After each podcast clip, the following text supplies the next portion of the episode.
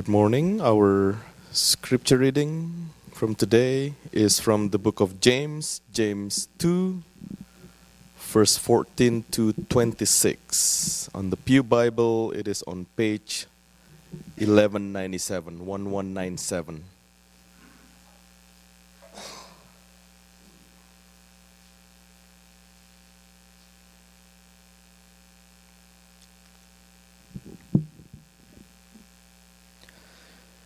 Faith and deeds. What good is it, my brothers, if a man claims to have faith but has no deeds? Can such faith save him? Suppose a brother or sister is without clothes and daily food. If one of you says to him, Go, I wish you well, keep warm and well fed, but does nothing about his physical needs, what good is it? In the same way, faith by itself, if it is not accompanied by action, is dead. But someone will say, You have faith, I have deeds. Show me your faith without deeds, and I will show you my faith by what I do. You believe that there is one God. Good. Even the demons believe that and shudder. You foolish man, do you want evidence that faith without deeds is useless? Was not our ancestor Abraham considered righteous for what he did when he offered his son Isaac on the altar? You see that his faith and his actions were working together, and his faith was made complete by what he did. And the scripture was fulfilled that says, Abraham believed God, and it was credited to him as righteousness, and he was called God's friend. You see that a person is justified by what he does and not by faith alone. In the same way, was not even Rahab the prostitute considered righteous for what she did when she gave lodging to the spies and sent them off in a different direction? As the body without the spirit is dead, so faith without deeds is dead. This is the word of God.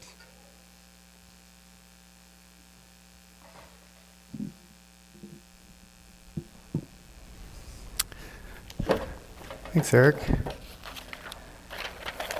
When I was six years old and I had learned how to ride a bike,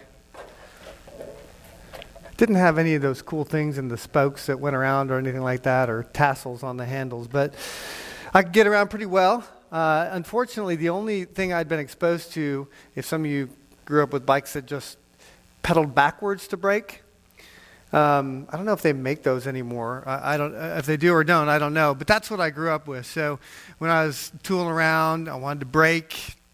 I would just go backwards. And we happened to live on uh, a street at the time that went downhill. I could still picture it, and at the end of it, it would T. So you had to go left or right, and there was a there was a gutter in front. So you get down to the end, get some speed, have to brake and turn to avoid hitting the curb. And I borrowed somebody else's bike, and their bike had handbrakes. And I didn't know what those things were for. I didn't pay much attention to it. So getting on the bike and going down the hill, building up some speed, and then braking to turn, but just pedaling backwards. That's all I was doing. So I did hit the curb and I did meet my face, which explains so much probably this morning too. Actually, hit hit the pavement, and uh, and it was a pretty gruesome scene. I guess my sister reported to my parents that I was dying. Um, literally, that's what they thought. There was a lot of you know, blood everywhere, and a lot of my teeth have been loosened and that kind of thing as well. Uh, I remember seeing some pictures of it, still big fat lips and everything like that. So bikes are made with brakes for a reason, right? You, uh, it's a great uh, way to get around, but if you're not using the brakes as they're supposed to be used, it's, it's going to be useless. You're going to suffer some consequences. And James says the exact same thing about faith that it goes along with works. It's kind of like a bike with, with brakes as well. Um, if you don't ha- if you have only faith, intellectual assent, but there's no works, there's no transformation of life, there's no different way of approaching things, and it's really it's kind of useless. It's, it's faith without works is dead. That's what he's saying. And the, you know, James is so simple in many respects. I mean, he's saying, is your life actually lining up with what you say you believe? Are you behaving? Are there external behaviors, ways that we can look to say, yeah, you really do believe that? Because it's affecting the way not only you look at things or relate to people, but the actions that you come along with. We talked about this a little bit last week with our almost Illuminati symbol with the triangle and you know what uh, those those three things, you know, your speech and your your actions and your thoughts are they all in alignment? And if you're only thinking good things about God, but it never leads to speech that's honoring him and others, or, or, or, or, behavior that's honoring him and others, is it really genuine faith? This is the kind of thing he's asking these people. In, uh, in another, another home we lived, I lived in too many homes, but the one that when we lived in Utah in our backyard, there were four trees. There was an apple tree, a pear tree, an apricot tree, and a peach tree. And apples would fall from the apple tree. If I found a peach at the bottom of the apple tree, I didn't think, oh, this apple tree is now growing peaches. I knew somebody had thrown something over there, right? If I take a, a, an apple tree will bear fruit, apples. Jesus says a tree will be known by its fruit. And he's talking there, it's in the Sermon on the Mount, about people looking at you and saying, Are you behaving like somebody who follows Jesus? A tree is known by its fruit. If I go to a peach tree and, and it's, it's got pears on it, that's not right. There's something wrong. It's actually probably a pear tree. And Jesus is saying, when people look at you, what do they see? What kind of fruit are you bearing? James is saying exactly the same thing. Is your life lining up with what you say you believe? And what's interesting about James, if you think about it, he's writing to the scattered tribes of Israel. So here's somebody who's an insider, so to speak. If you would not consider yourself this morning a Christ follower, if you would not align with the label, say, Christian, then you probably have, understandably, some things you look at the church and you scratch your head and you think, that's not right. It doesn't seem to match up. You know, hypocrisy, whatever the case may be. But this is James on the inside, looking at the people and saying, You're not behaving the way you should behave. And he's challenging them. Is it really making a difference in your life? He's pressing them on the point. He says, A faith that doesn't lead to action is really no faith at all. And this is the repeated refrain. In verse 14, what good is it, my brothers and sisters, if someone claims to have faith but has no deeds? Can such faith save him? Verse 17, faith by itself, if it is not accompanied by action, is dead. Verse 20, you foolish person, do you want evidence that faith without deeds is useless? Verse 26 As the body without the spirit is dead, so faith without deeds is dead. Do you get the point? I mean, he's repeating this all throughout, and it's a very graphic picture, especially that last one, too, in verse 26, at least for me. As the body without the spirit is dead, so faith without deeds is dead. He's taking us to a funeral scene, and there in the coffin is a body. And if you've been to this, you know you look at that person, you say, that's not really that person. I mean, there's something gone. The spirit's departed. It, it was just a shell. And he says, if your faith isn't accompanied by deeds, that's you in the coffin. That's your faith. It's useless, it's dead. There's no real spirit involved. There's no thriving reality that informs everything you think about and say and do. And there's a disconnect here, and he's challenging people who would gather in a church and say, I'm a follower of Christ, saying, Are you really? Then show me your deeds. And he gives some examples too. His own examples here, as we'll see in a second. I, I remember when I was a, a server uh, um, over in Germany and then through my seminary days in, in Jackson, Mississippi, uh, just to supplement some, some income. I did a couple of other things, but we uh, worked at this historic restaurant. It was all, all brick. It was, it was a great experience. But back in the wait station, if you've ever been a server before, um, we talk, right? You, you, there's, a, there's a culture back there, and it was great. Uh, but one of the things you talk about is tipping. Because whether you like the system or not, uh, at least at the time, we got very low wage. You know, I don't know, $2 an hour. So most of what I earned was on tips. And I can tell you, and I've said this before to some of you that one of the things, one of the most discouraging activities we'd see people do when they were at our table was pray. You know why? They're terrible tippers.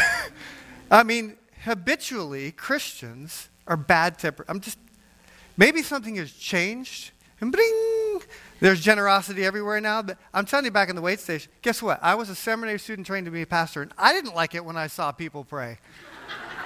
I'm like, oh, man.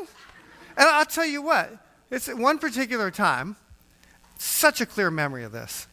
This guy ordered, you know, a $10 meal or something. He was all, all alone. I went over afterwards, you're cleaning everything up, and there's a tip. On the table was a $1 bill, which is bad to begin with, in my mind. You know, that doesn't speak generosity. But more than that, when I opened up that $1 bill, it actually wasn't a $1 bill, it was a tract. It was a message saying, Jesus loves you so much that he gave his one and only son. And you can know this true life too, as well. Now, I'm going to tell you what, that did not make me feel like becoming a Christian. I know from that person's perspective, he'd done, just done a great work. He was sharing the gospel message with this probably heathen waiter, and he felt good about himself. And I did not feel good about him at all. I felt like he was cheap, and, you know, I didn't ever want to see him again, you know, and I'm having all these existential crisis inside of myself about what I'd like to happen to that guy because I just served him and this is all I got was a $1 tr- a fake $1 bill. And, and there's a big disconnect there, right? If I'm not a believer, and I was a believer, and I say, this is what Christians are like, they're faking me out by saving me with a $1 counterfeit bill. You think I was interested in the message? I wasn't. How would anybody else be? I felt ripped off. And it actually had a counter effect, right? I mean, it just taught me not to like you all. and you or me. And that's not good. And James sees it too. It's bad. So he gives some examples. He says, This is what it looks like. You want to know, okay, you don't believe it? Here he says, Here's some examples. Example number one is a brother or sister without clothes and daily food. That's in verses 14 through 17. Look at what he says. What good is it, my brothers, if a man claims to have faith but has no deeds? Can such faith save him? Suppose a brother or sister is without clothes and daily food. If one of you says to him, Go, I wish you well, keep warm and well fed, but does nothing about his physical needs, what good is it? In the same way, faith by itself, if not accompanied by action, is dead. So here we have somebody um, who has a basic need.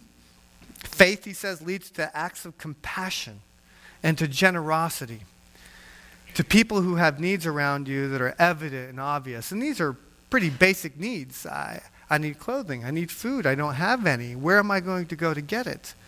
James says, for those who are gathered together, these scattered tribes who are gathering together in community, if somebody among you is in that position, then you need to be generous. You need to have compassion on them. You need to share what you have, what's been given to you.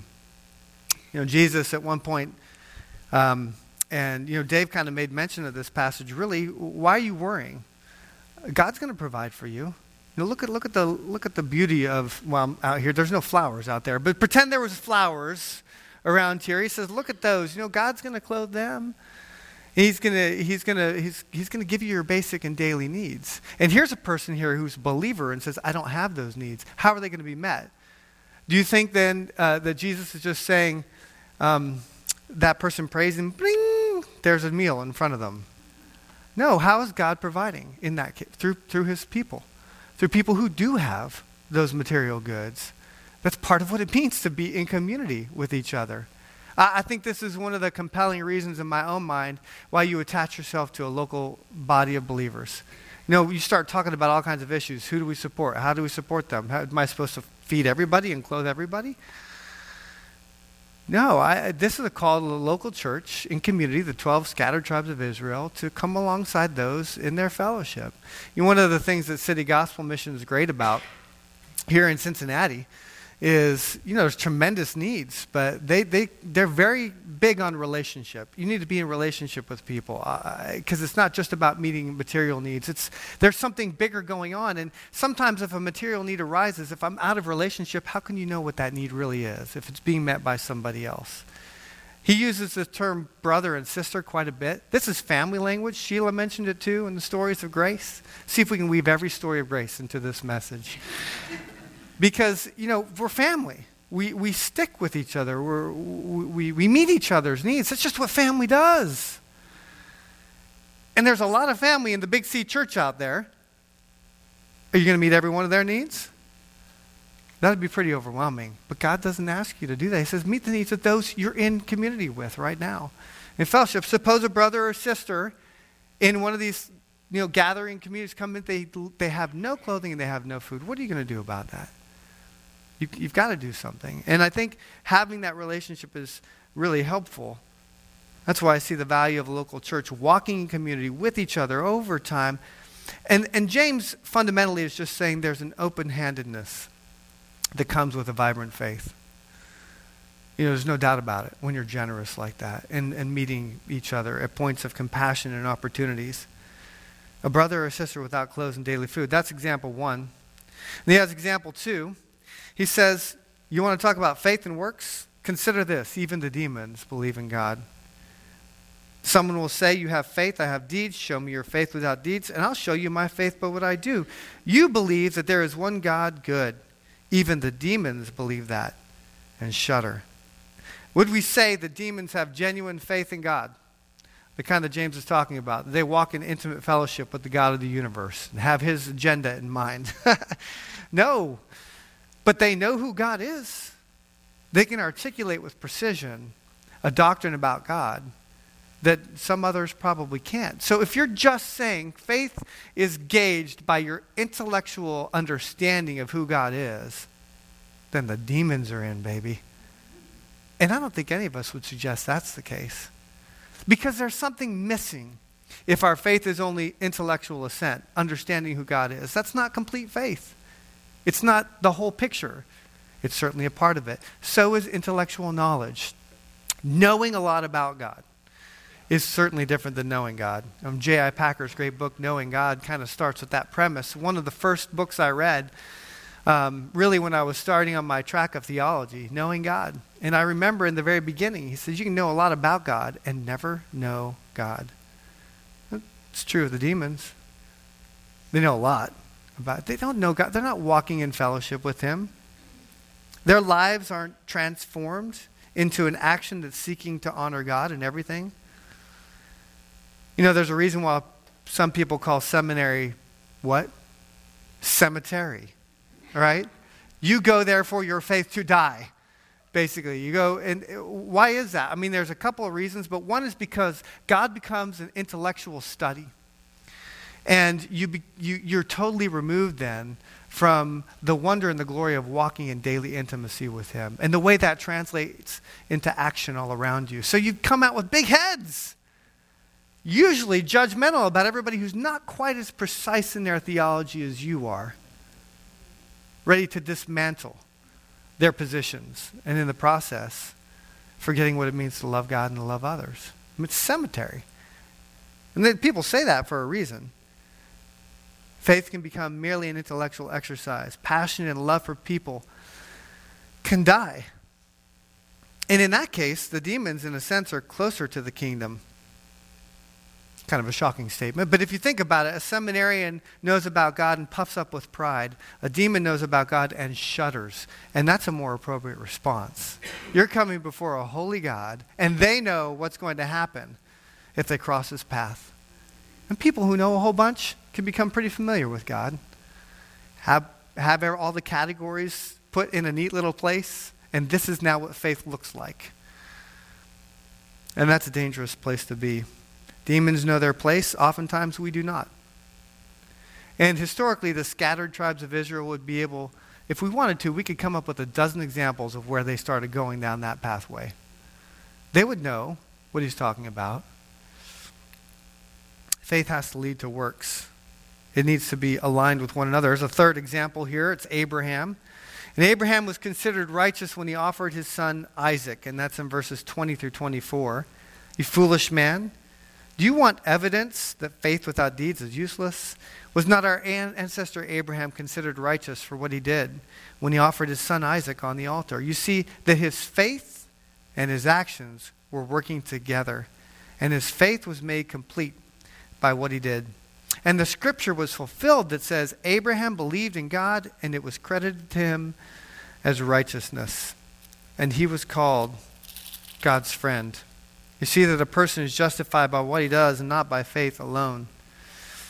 Well, what an interesting story here, and you're probably familiar with it. There's actually a chronology here that's kind of interesting because Genesis 15:6, where it says God credited Abraham as righteous, happened 30 years before he offered his son Isaac uh, on the mountain. So, when was Abraham made right with God? When he believed the promises of God in Genesis 15:6. The promise of God was, You're going to be a father of many nations. Look up at the stars. Who can count all those? Your ancestors are going to be even greater than that. And Abraham didn't have a son, he was well advanced in age. This was impossible, but he believed God, and it's his belief that made him right, righteous. That is, right standing before God.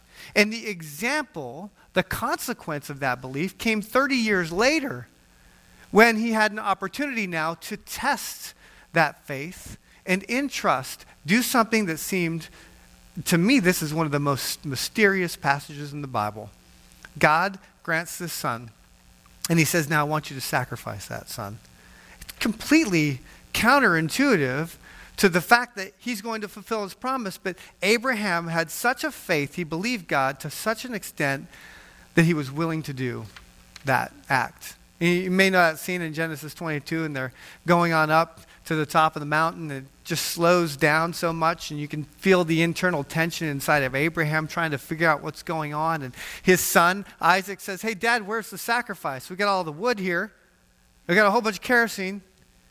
You know, it's going to be a pyro fest. I, can, I get it. But what's going up on there? You know, oh, God will provide, you know, whatever. And, in Abraham, we get an internal sense of what he's thinking. He's like, if God asks me to do this, I don't get it.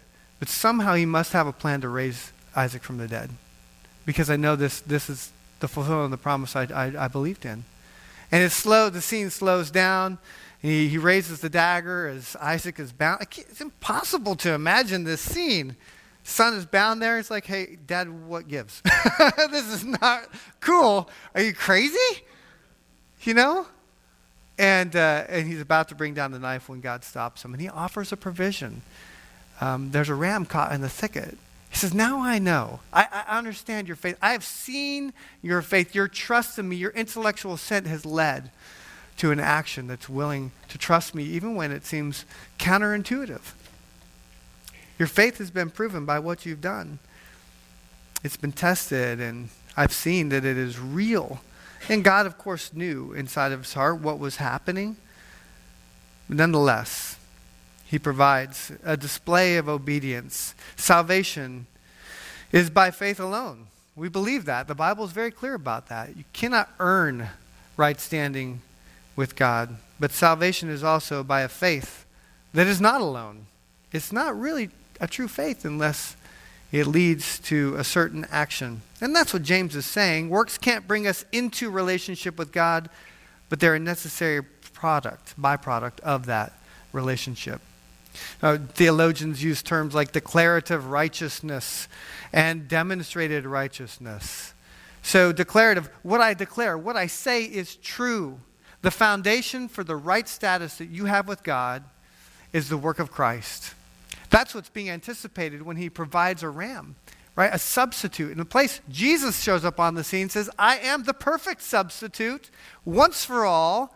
There's nobody who's ever been like me or ever will be like me because I'm perfect in every way and I'm substituting for you your imperfection. So Paul says rightly, you're saved, you're made right with God just by believing in the work of the perfect sacrifice. You're going to try to do it on your own, you'll never measure up. And if you don't think James believes that, he's just told us in the previous passage. You stumble at one point, you're guilty of all of it.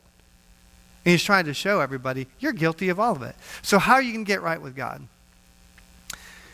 He's dealing with the consequences or the product of this declarative righteousness. Your right standing with God, not based on what you do, but flowing from that, a demonstrated righteousness, the natural byproduct of that genuine faith in Christ. One flows from the other like an underground spring that shows its existence to those looking from the outside because they can see water. Hey, there's water. It must be coming from somewhere. Yeah, it's your broken sump pump. A faith that does not demonstrate its existence through change and growth, it's just counterintuitive and actually it's counterproductive. And James is not saying that you can do enough good works to gain a right status with God. If you stumble at one point, you stumble at all. He is saying that a genuine faith is transformative, and at times it's measurable. It does make a difference. And he gives another example here. This is Rahab, the final example, the prostitute, was considered righteous for housing the spies in 25 and 26. In the same way, was not even Rahab the prostitute considered righteous for what she did when she gave lodging to the spies and sent them off in a different direction? As the body without the spirit is dead, so faith without deeds is dead. You may know that story as God's people were moving into the promised land and uh, they're making some headway, but they're supposed to spy out the land, and they find refuge in the house of Rahab, uh, where they might otherwise not have been able to get the job done that they were given. And I, it's just amazing to me. I love how the Bible does this sometimes. Abraham, this towering man of faith, that virtually every world religion accepts as a man of faith, um, is, is an example of faith in action. And then what's the next example? Rahab, a prostitute. I mean, th- come on now. Is that really a good example to use? A woman who's a prostitute.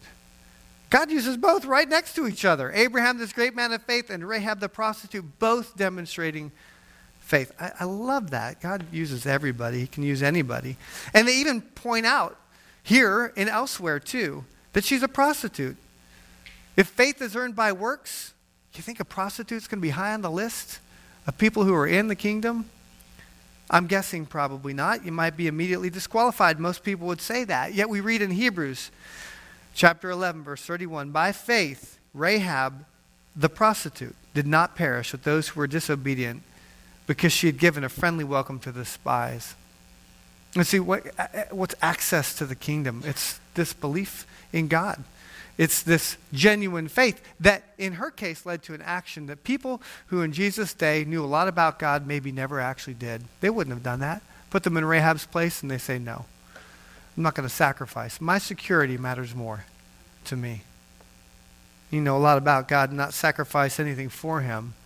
Here's a prostitute who knew little and sacrificed everything. It says, Look at that if you want to know what faith looks like. You know, we talked before about faith, and I was thinking more about this. And typically, when you talk about what is faith in anything, you have to have a certain set of, you have to have facts about what to believe in, right?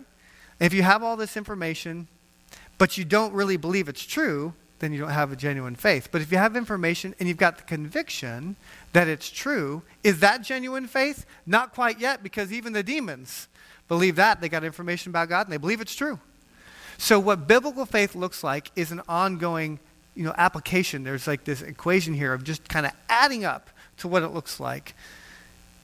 Some of that involves trust, surrendering to Christ, saying, Not only do I believe this and I'm convicted about it, but I'm walking in trust, and that trust is uh, given reality in space and time through the action that you do.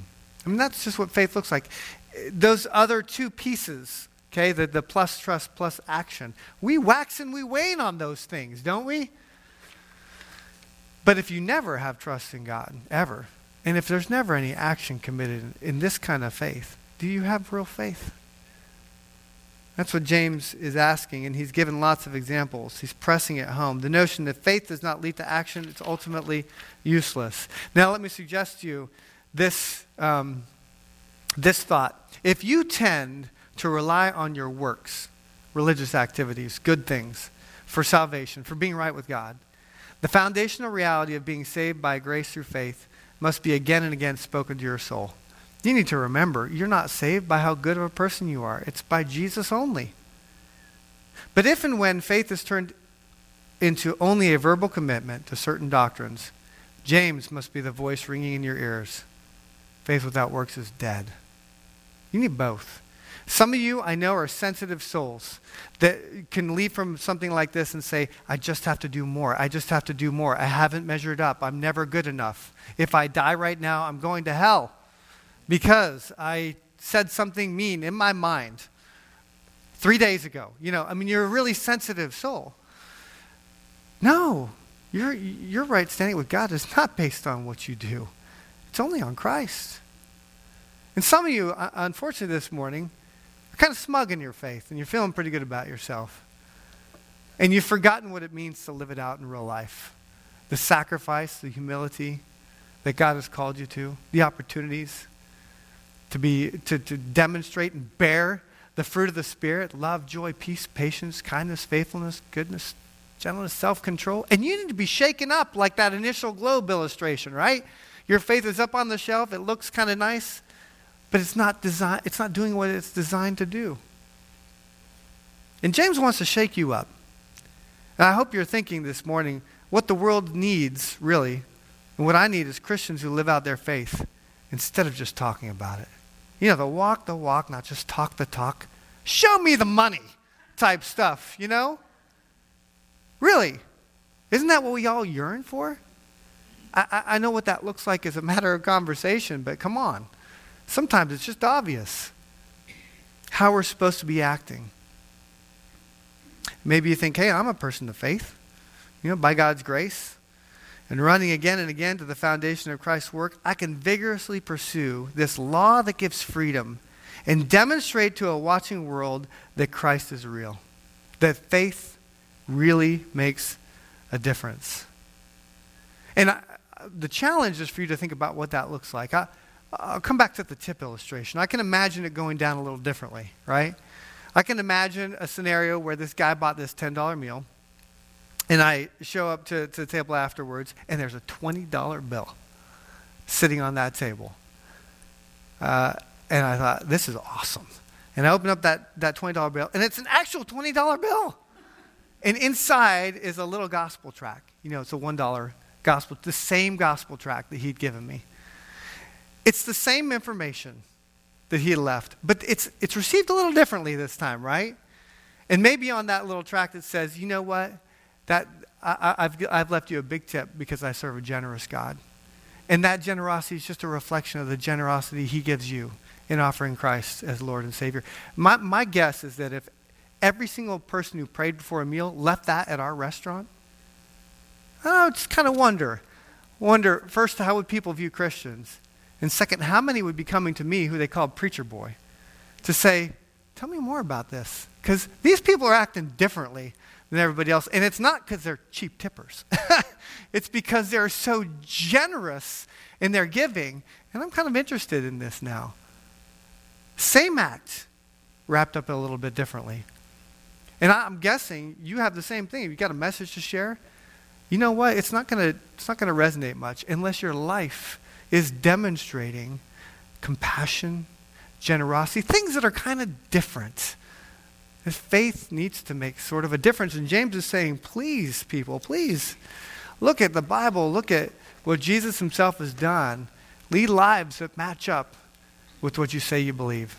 Now, here's the good news we serve a, a, Savior whose walk matched up with his talk. so, so much so that he laid his life down. So we celebrate this sacrament because he, he was true. He said, I'm the bread of life. And he wasn't just saying that. He said, Come to me. You're thirsty, you're hungry. I'll give you life. And I'll lay down my life so that you can understand what that means in actual space and time, giving of himself. That's what the bread signifies. And he poured out his blood on our behalf. Forgiveness comes at a price. You know, people might die for a good man. What about somebody who doesn't deserve it? Jesus says, That's what I did for you.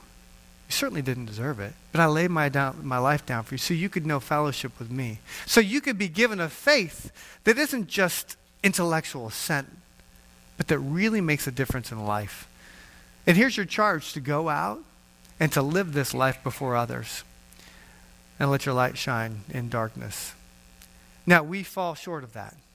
And one of the reasons that we celebrate this a lot is to acknowledge, we recognize that we aren't the people Christ calls us to be, but we want to be. This is kind of a recalibration time. Confess your sin. And receive Christ and the mercy and forgiveness he has, and let it infuse you with strength and energy to live a life that's not just intellectual assent, but that really is actually, you're going to have chances this week. You're going to, would you look for them and see where can I put my faith into action? It may mean sacrifice. It may mean, it may mean uh, overcoming some fears. I don't know.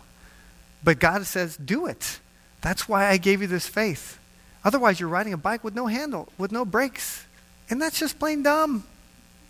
And it also is injurious in many respects. But Christ laid down his life for us. So our custom is to pass out first the bread and then follow with uh, here we have juice to, to take it as one. So if you'd hold the elements to the end, that would be great. This is first in the body of Christ.